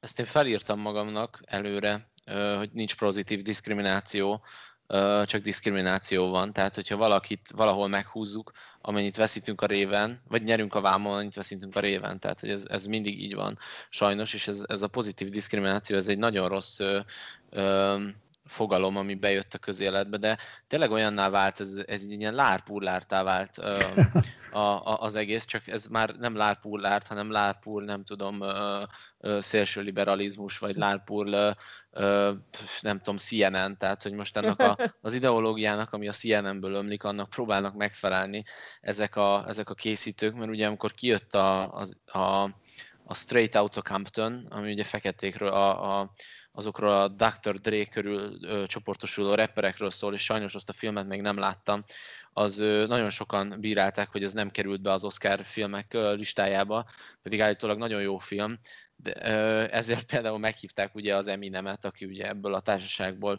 ö, nőtte ki magát, meghívták az Eminemet, hogy ö, ö, adjon elő az Oscar diátadó gálán, és hát ez egy kicsit furcsa volt, amikor egy ilyen, ö, nem is tudom, kicsit eklektikus, vagy nem, sajnos az építészet történetben nem vagyok túl művelt, de ilyen eklektikus vagy ö, ö, épületben egy, ö, egy, egy rep számot adnak elő, az egy kicsit ö, furcsán nézett ki, tehát mindennek megvan a helye, és a, a, a, a közege, hát ennek nem az a közege, ennek a, ennek a Dolby, azt hiszem Dolby Theaternek hívják, ahol ezt előadják, szóval ö, és nagyon furcsán is nézett ki, hogy ott csápolnak a, a, az öltönyös sztárok erre. Kíváncsi lettem volna mondjuk a, a, az ilyen idősebb rendezőknek a, a, a fejére, hogy, hogy hogy nézhették, vagy idősebb producerekre, hogy ö, hogy nézték ezt az előadást. Természetesen nem őket vágták be, hanem a, a, a lelkesen csápoló színesbőrűeket, vagy a fiatalokat, Billy és hasonlókat, bár a Billy Eilish az nem tudom, hogy mit keres az Oscar díjat adó gálán. Mm, abszolút egyet tudok érteni azzal, hogy nincsen, nincsen pozitív diszkrimináció. Ez, ez csak ennyi a mondani valója ennek a kis hozzászólásnak. Egy, egy, egy mellékzönge lehet gyorsan, vagy én mi most belét folytom a szót? Nem, nem, nem, nyugodtan. Na, nem tudom, a, a csengetett Milordot mennyire követtétek a sorozatot. Én, én személy szerint nagyon imádtam, akárszor ismétlik, mindig megnézem. Megvan? Már, az a- már részt láttam belőle, tehát nem Nekem a- követtem, de néztem. Nekem az anyámnak volt a kedvence, illetve még mai napig, hogyha adja a tévé. Na mindegy, az az alapfelállás, hogy az első világháború utáni Nagy-Britanniában egy ilyen lecsúszó félbe lévő züllött arisztokrata család, és egy ilyen eh, enyhén eh, mindenféle degenerációkkal küzdő szolgáló brigádnak az együttélése egy ilyen nagy házban. És van egy epizód, amikor eh, elmennek egy ilyen, kitalálja az úr, a Lord Meldrum, hogy menjenek el egy ilyen közös piknikre. És akkor Hú, azt szerintem láttam. Na, és, és ugye próbálják így erőszakkal eljátszani, hogy hát lazuljunk, meg vegyüljünk, meg ne legyen ez az izé, és ehhez képest, amikor szétülnek, akkor teljesen természetes, hogy van az uraknak az asztala, meg a lepedője a mező egyik felén, és a mező másik felén a szolgálóknak, és akkor így a Lord Merdum néha ilyen kényszeredetten átinteget, hogy jól vannak, és akkor vissza, köszönjük uram, nagyszerűen érezzük magunkat. A, ezzel kapcsolatban, amit elmondtál, csak hogy nagy nehezen végre visszakössek, hogy honnan jutott ez eszembe, hogy van egy film ugye a Detroiti feketékről, amiben csak fekete mindenki, és meghívták nagy igyekezetükben az egyetlen fehért, a fehérek rapperét, az úgynevezett fehér rappert, az Eminemet, hogy, ha, hogy lám-lám, mi is szeretjük ám a tizenéteket, nács, nács, vink, vink, ugye mi is, mi is olyanok vagyunk ám, mint ti, csak hát valahogy pont egy fehéret sikerült meghívnunk a számolatlan fekete repzenész közül, Úgyhogy ez, ez nekem abszolút ez a jelenet ugrott be, hogy így valakik nagyon próbálnak valamilyenek lenni, amilyenek egyébként nem. Hát legutoljára, mikor az a, meg azok a reality starnak szintén rapper élettársa Kanye West, mikor színpadra be volt cuccozva, azt rosszul lett a színpadon. Hát igen, de nem tudom, lehet, hogy én kicsit elbagatelizálom a dolgot, szerintem ilyenkor a humor a legjobb küzdőeszköz. Például, amikor pozitív diszkriminációról van szó, akkor én igenis nagyon haragszom ugyanis a legújabb Majmok bolygója trilógiában, ami most volt, kimondottan csak CGI majmok voltak, nem játszhatták az igazi majmok a majmok szerepét. Szerintem Pedig- az lett volna igazságos, hogy abba is elég sok fekete szereplőt raknak. Ho-ho-ho, Hoppá, rasszista hoppá. poén. Hú, Na, de jó. Most, most le, lesz, le lesz tiltva az adás. Teljes mértékben elhatárolódom. Ott ezek Nem, senki nem verte az asztalt a kvótáért.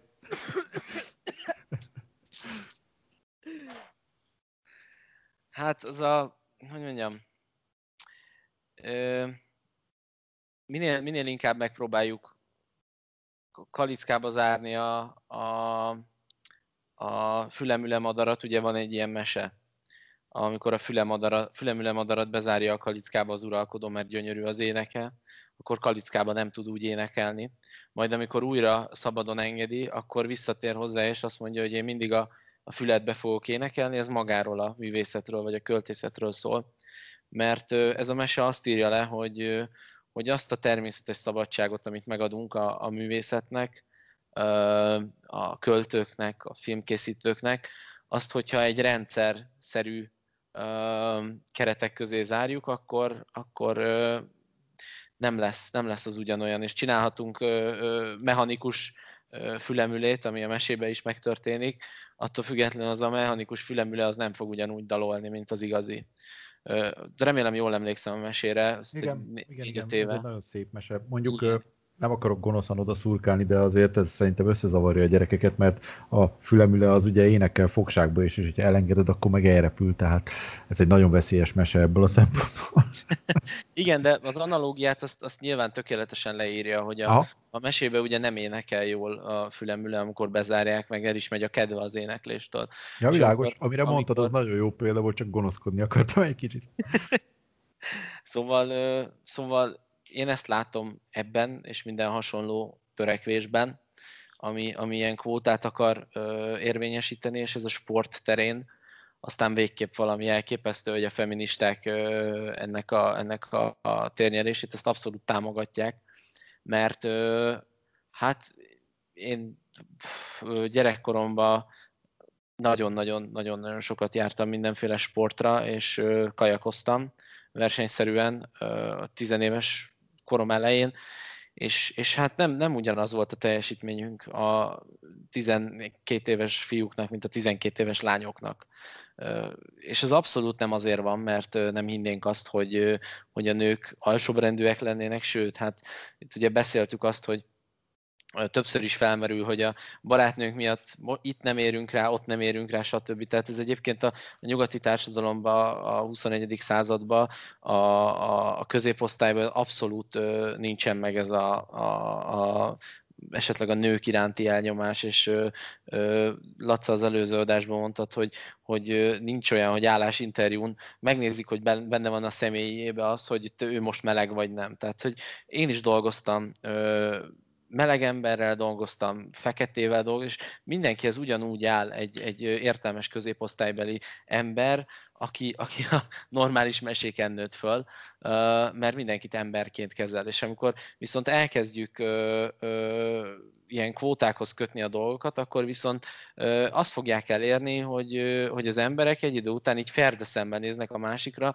hogy vajon ezt a nőt, vagy vajon ezt a színesbőrűt azért rakták ide, mert, mert most kvóta, kvóta néger, vagy a Token Black Guy, ugye a, a, a South Park ezt kis parodizálja, hogy Token a feketének a neve, ugye ő a Token Black Guy Amerikában így hívják a, a kötelező feketét, ez egy ilyen, ilyen, ilyen pejoratív név, ez, a, ez a, az a díszházi néger, amikor muszáj belerakni egy filmbe, vagy ilyen, ilyen a díszbuzi, akit muszáj belerakni egy filmbe, hogy na látjátok, nekünk van egy buzi a filmünkbe. Ö, Ez abszolút a- az ellentétére fog fordulni, és csak szítja tovább a társadalmi feszültségeket, azokat a társadalmi feszültségeket, amik ellen ez hivatott lenne harcolni. És ez egy, ez egy nagyon, nagyon rossz reflexeket indít el a társadalomba, és ezért lehetnek ilyen ö, Dúró Dóra darálója című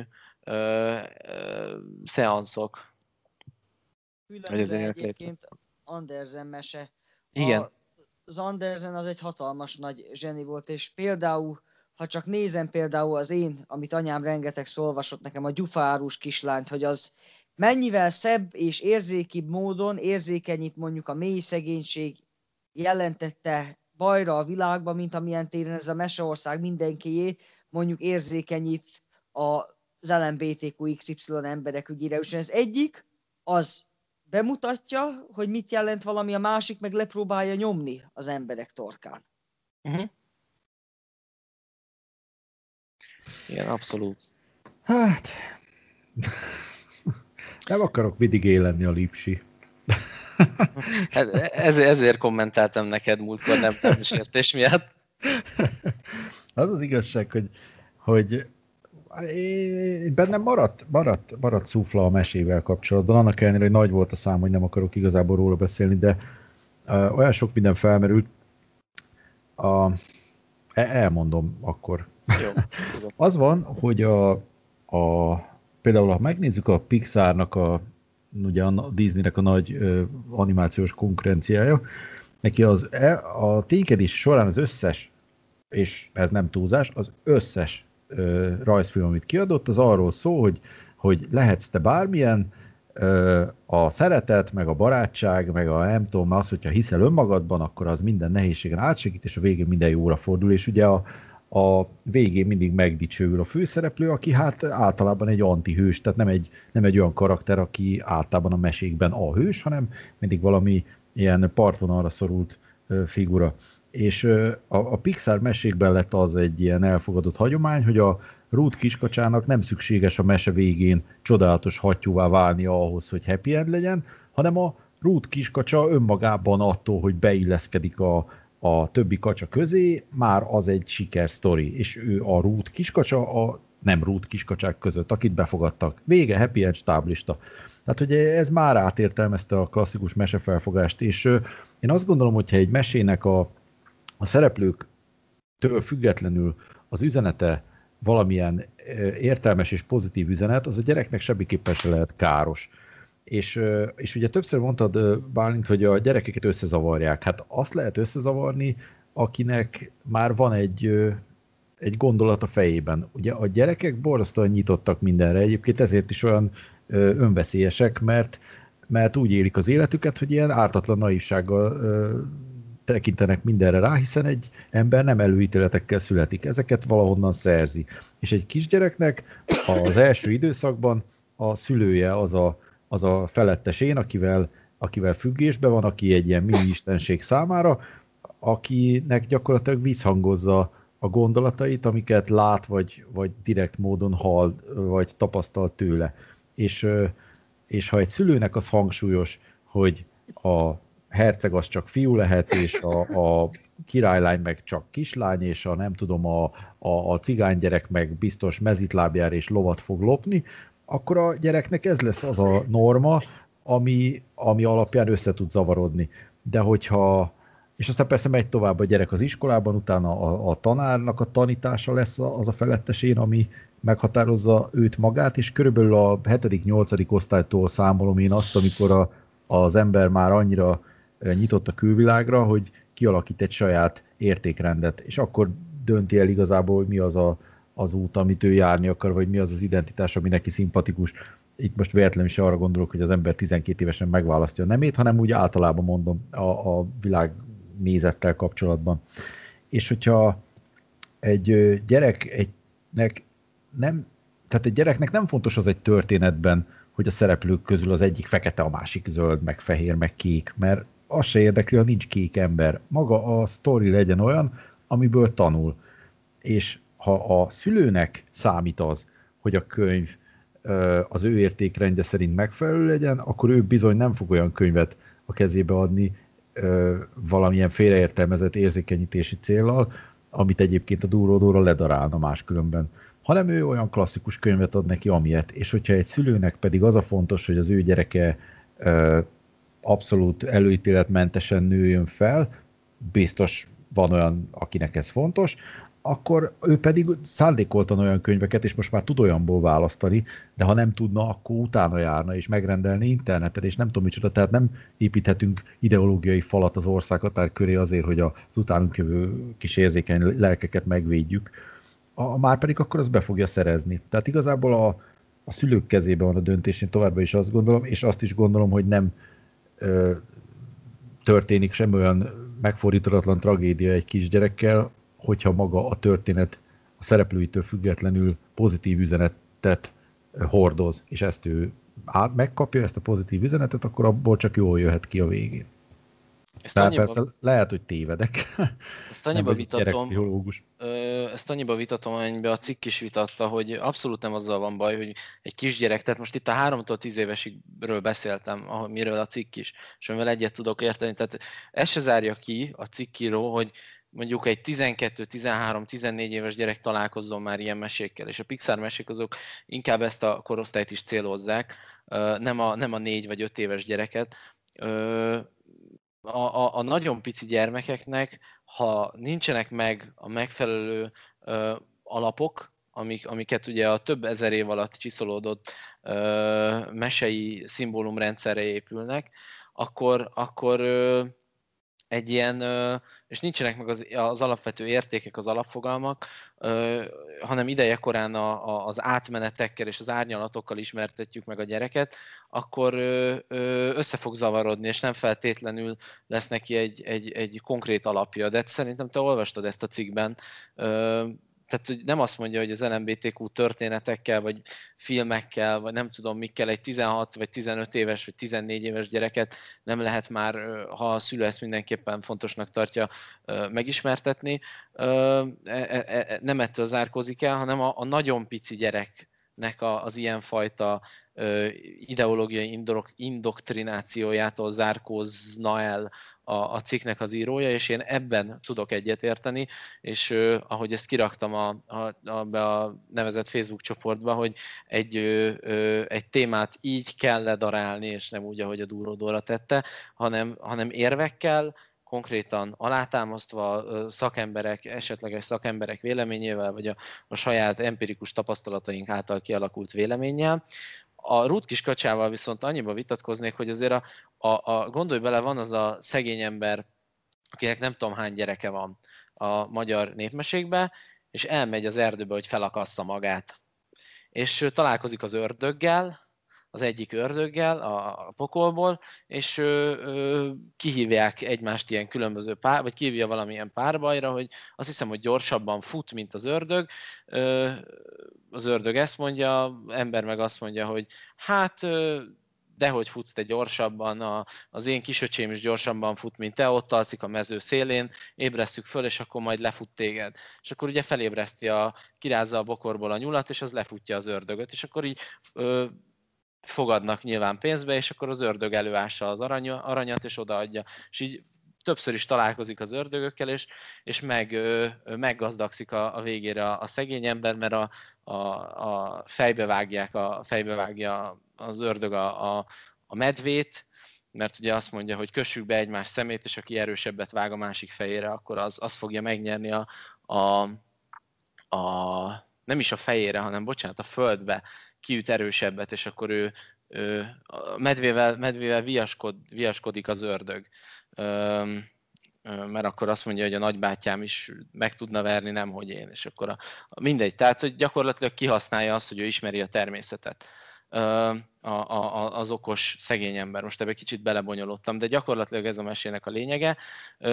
És ez a szegény ember egy olyan szegény ember, aki ott akar hagyni ö, 6, 7, 8, 10, 100 gyereket, mert fel akarja kötni magát, és ezeket magukra akarják hagyni. Szóval ez abszolút a, ilyen antihős, akiből végül hős lesz, úgy, úgy ahogy a Rút kiskacsából.